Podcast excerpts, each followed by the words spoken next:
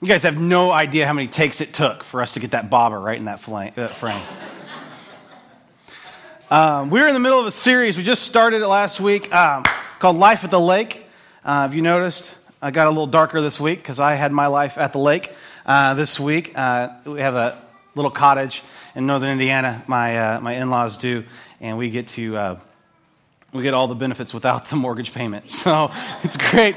Uh, and we're really enjoying going over there. But as I thought at the lake, as I floated around, as I fished around, um, just started thinking about all the ways in which Jesus teaches the disciples, Jesus teaches people at the lake.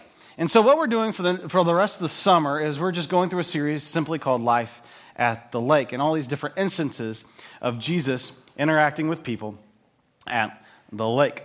Um, and so today we're going to look at, last week we talked about the calling of the disciples, and then this week we're going to look at one of the uh, later things that Jesus did, but it's all parentheses in, bookcased in by this one singular miracle, this miracle of Jesus saying, Hey, cast your nets on the other side. And so what happens is Jesus says, Hey, fishermen, I know I'm a carpenter. I don't know what I'm doing on a boat, but why don't you throw your nets on the other side. They do, they get this huge, miraculous catch of fish. And then fast forward three years, Jesus has died and been resurrected. And he's in the middle of this interesting 40 day period of when he starts reappearing uh, to the disciples. And how he introduces himself, he's on the shore and he looks out and says, Hey guys, you catch anything? They're like, Who's this joker on the shore telling us, Hey, no, we don't catch anything today? Because nothing makes you happier when you're a fisherman and you're not catching fish right? That, that brings joy to your heart. And then some guy goes, hey, why don't you try this? And so Jesus says, hey, Cass, put your uh, nets on the other side. And the guys are like, wait a second, I've heard this before. And uh, that's where we find ourselves today, kind of book, bookshelved in this. Before I get too started, I'm really excited today uh, because my grandpa's here. And uh, I don't think my grandpa's ever heard me preach before. And so I'm really, really excited about that. Um,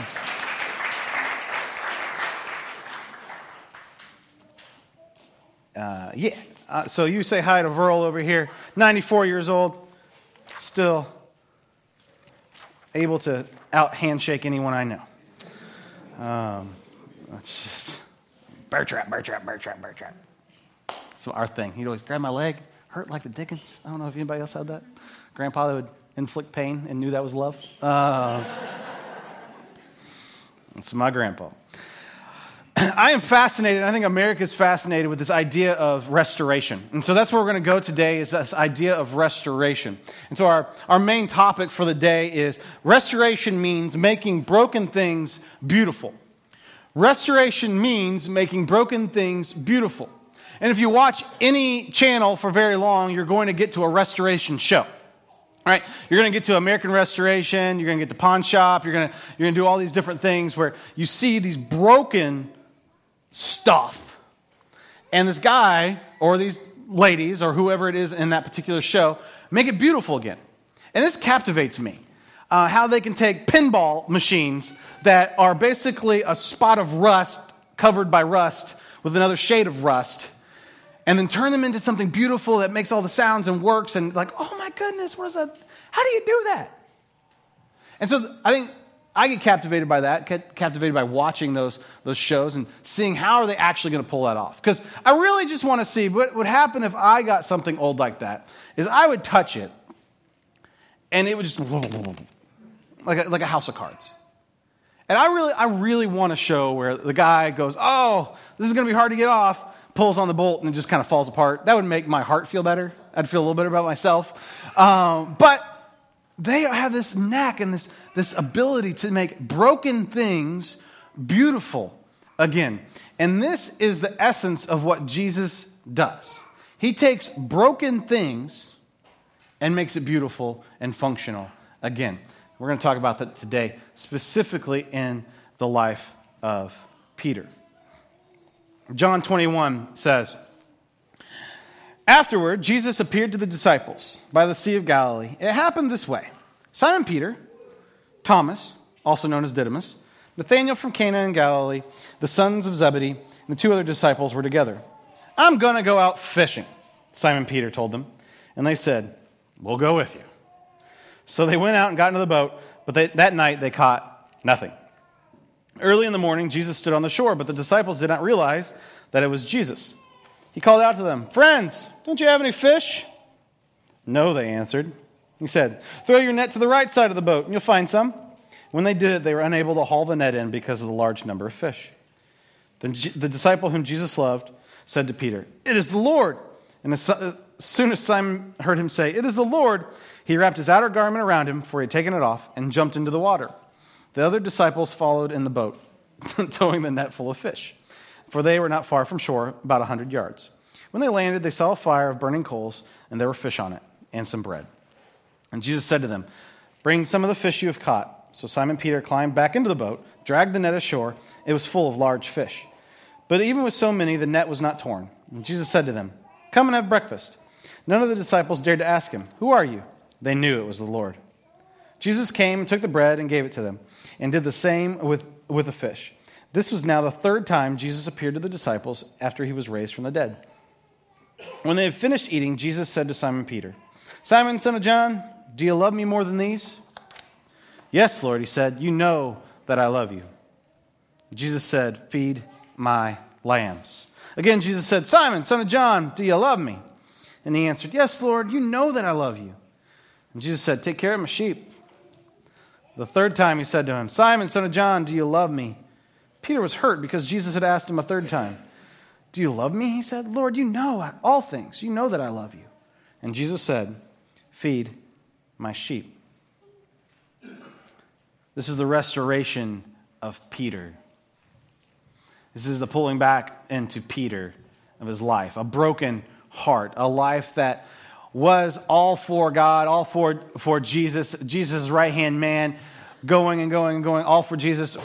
If you remember the story just a few chapters before, Peter is so amped up about defending Jesus that he cuts a guy's ear off. I don't know if Peter was aiming for his ear. That actually would take some talent, not to hit a shoulder, not to hit a neck, but just an ear.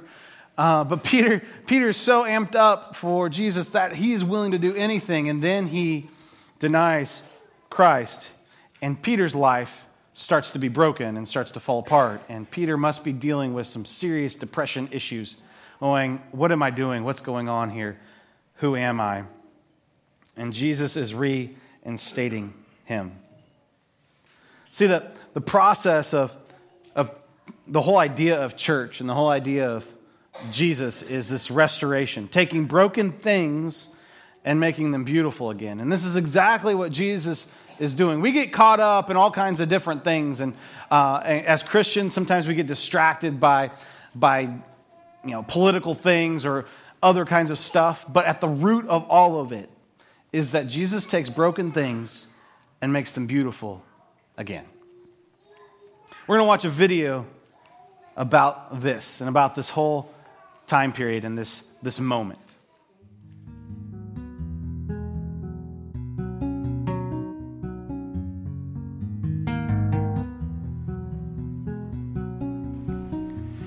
One of my favorite stories uh, in the Bible happens after Jesus has died and been resurrected. And he meets the disciples at two of my favorite things. He meets them at the lake and he meets them at a fire. Specifically, he meets Peter at a fire. What's been going on is Peter has denied Christ three times during the suffering of Jesus, through the torture of Jesus. Peter denies him three times, and Peter's carrying this guilt this guilt of, I denied my best friend, I, I abandoned my best friend in the moment he was being beaten. I've denied my best friend when he needed me the most. And you can imagine the weight that Peter was holding on his shoulders through that. Well, in this time, after Jesus has gone up to heaven, the disciples return to what they know, and what Peter knows is fishing, and what a bunch of the other guys knows are the fishing. And you know, honestly, when life's not going very good, this place, this lake, it's been good to me. It's been good to my soul. So I think I can sympathize with Peter at, at the lake. He's running away to go fishing with his buddies. To think, what do I do now? Where do I go now? I, I sold my, my fishing business. I, I left my whole life. And when the rubber hit the road, I abandoned what I was supposed to be living for. And at that fire, Peter recognizes Jesus. There's a fire off in the distance, and, and Peter goes, Hmm, that looks suspicious. And the stranger at the fire says, Hey guys, throw your nets on the other side. And immediately Peter knows that's got to be Jesus. So Peter, without thinking, is in the middle of the lake from a far way off, and they can see this guy cooking at a, at a fire. And he hears Jesus say these words, and he jumps off the boat and swims in, leaving the rest of the guys in the middle of the boat without probably their biggest, strongest guy. It wasn't really the most well thought out plan of Peter's. But you can imagine him just tearing through the water racing towards Jesus. And he, he gets out of the water, sopping wet, beard just dripping with the Sea of Galilee. And he embraces Jesus here at the fire. And what would that moment be like? Where this best friend, this, this Savior, this King that he had pledged his life for, he knows he betrayed him. And Jesus at the fire Jesus at the lake says, Peter, do you love me?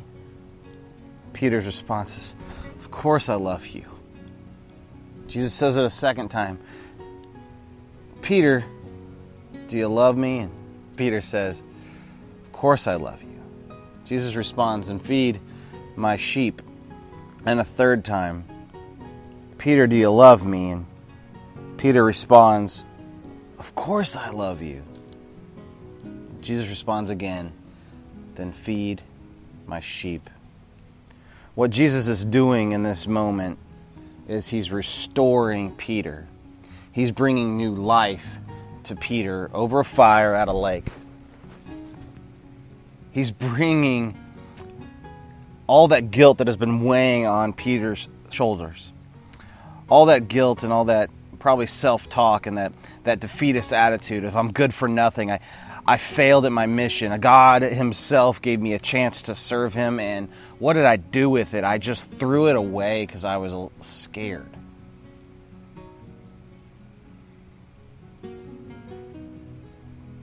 But Jesus restores him.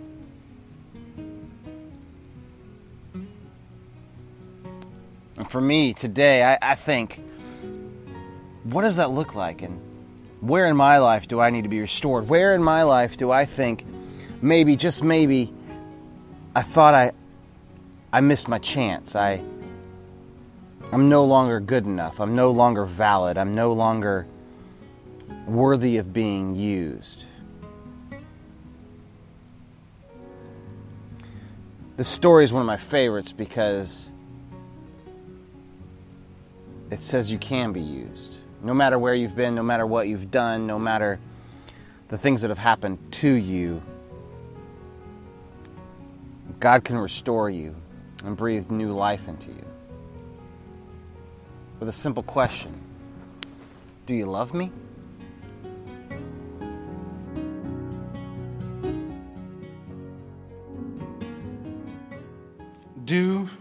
You love me?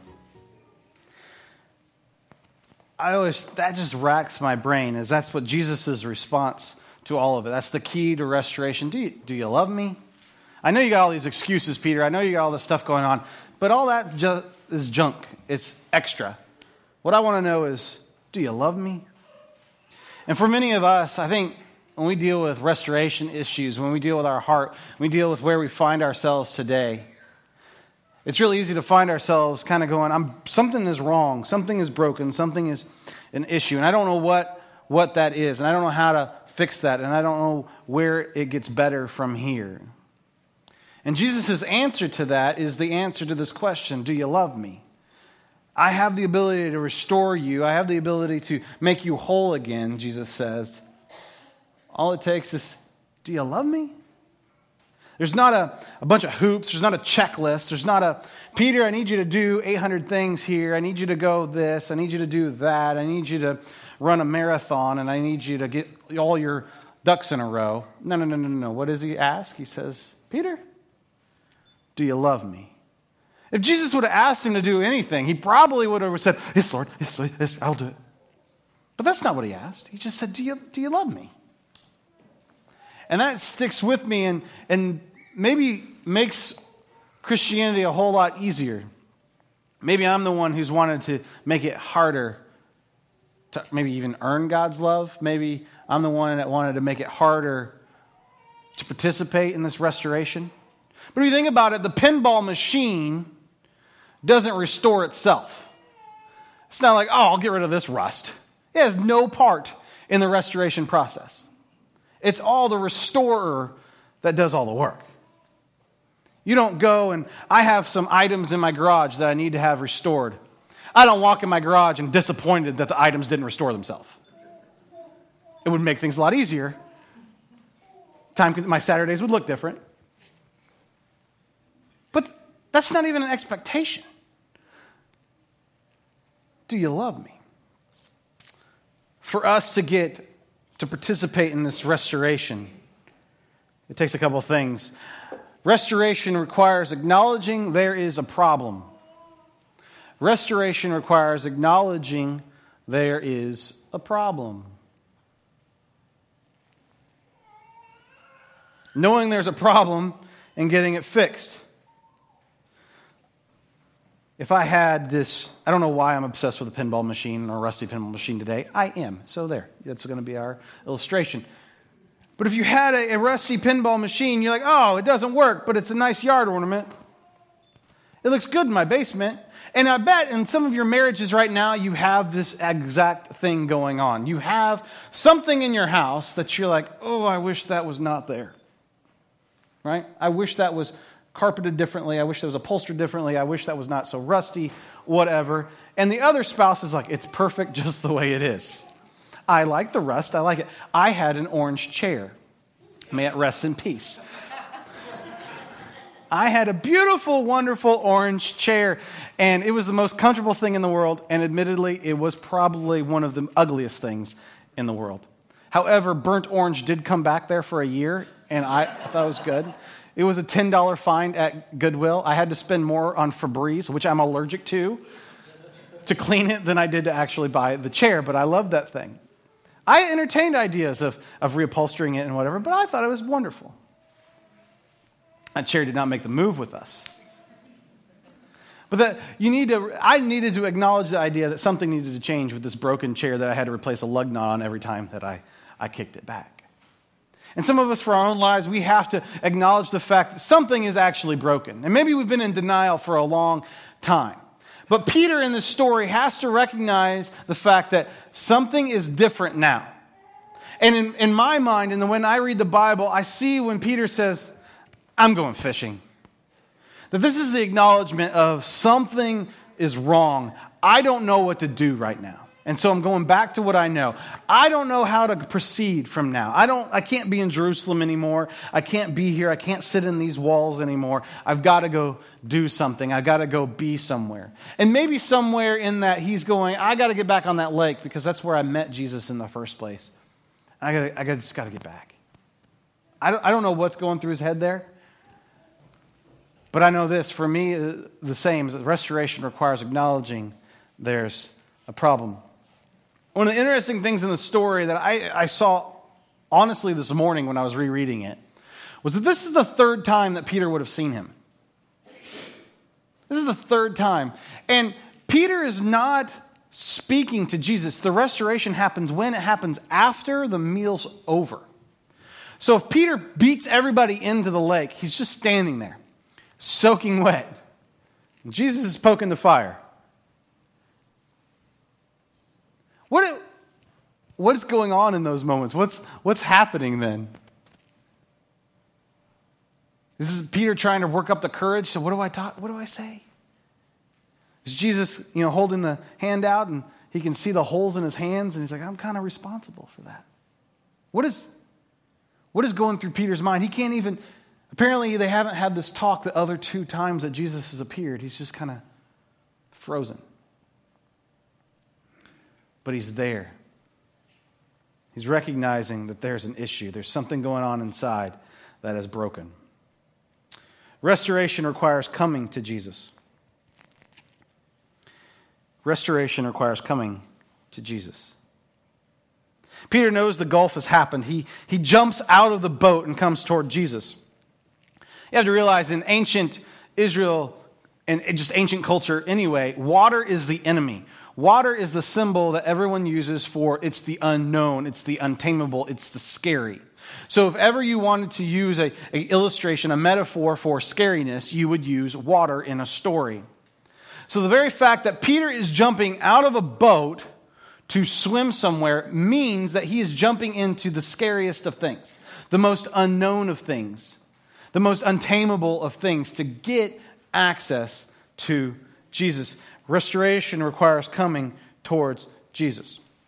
Going back to my pinball metaphor, man, I wish that pinball machine would get restored. Man, I wish that would happen. Man, I wish that. It doesn't happen until you pack it up and you send it to American Restoration in Las Vegas.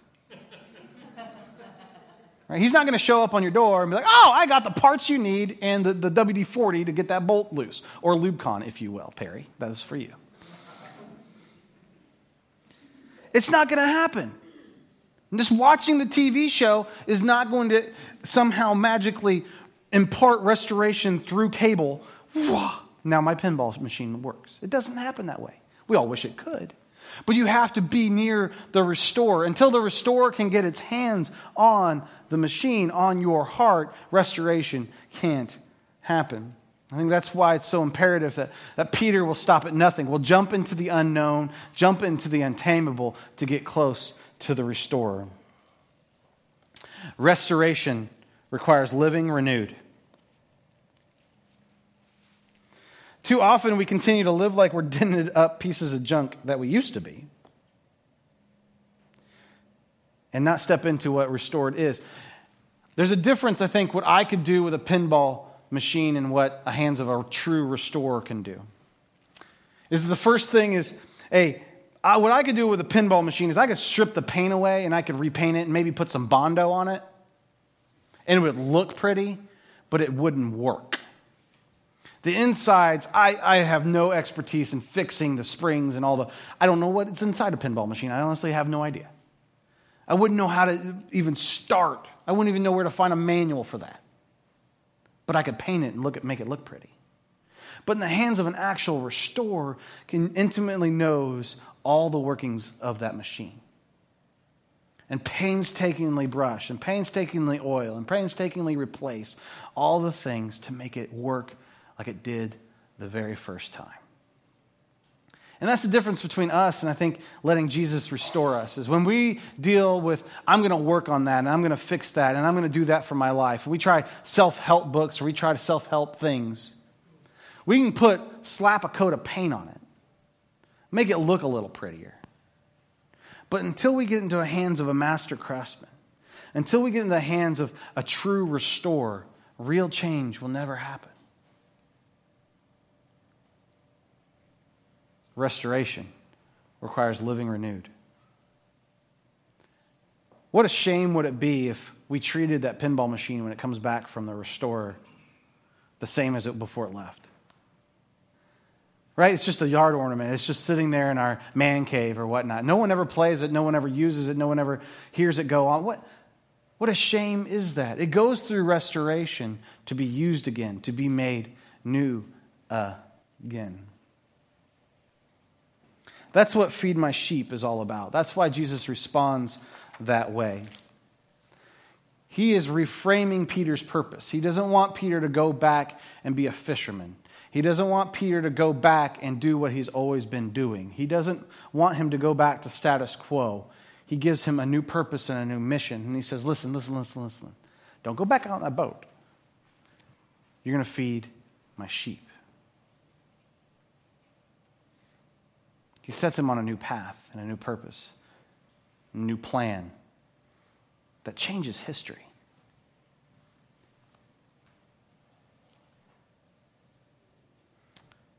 We're going to close with another video to the end of the other one. It's talking about what this restoration really can look like and the answer to the question Do you love me? And how you answer that question is what sets off your new life in Him. So today, think about the stuff you've done. Today, you get to leave it, you get to toss it in the fire, you get to drop it here because Christ is promising you a new life, a restored life, a life with value, a life with purpose. And all He asks of you is, Do you love me?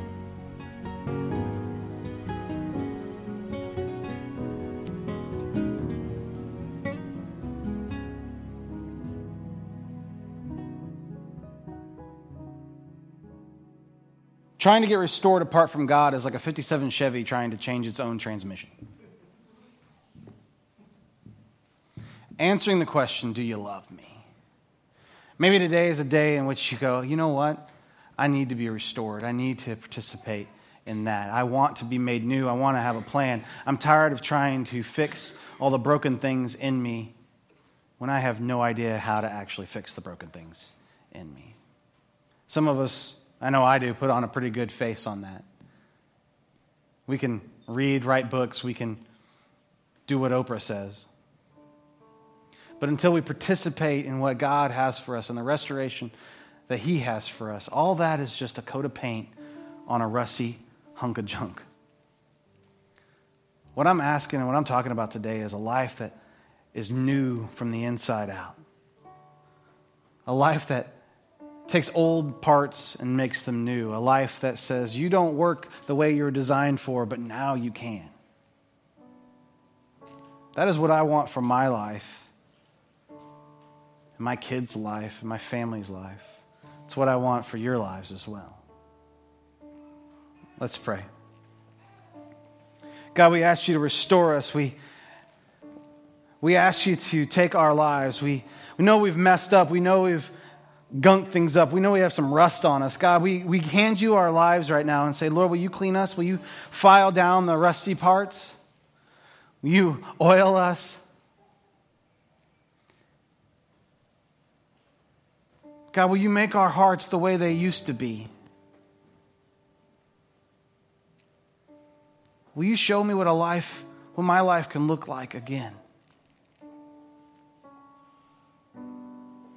God, today we choose to say, Yes, Lord, we love you. We want to love you. Maybe we don't even know what that fully means yet, but we're going to try. And so today, God, we, we answer the question Do you love me? With Lord, yes. You know we love you. Lord, I pray for everyone in here that they would come to realization of loving you. Wherever that's at on a spectrum, wherever that's at on a, on a road, on a journey, that today they could start answering the question Do you love me? with a yes. Lord, we love you. We praise your name. Amen.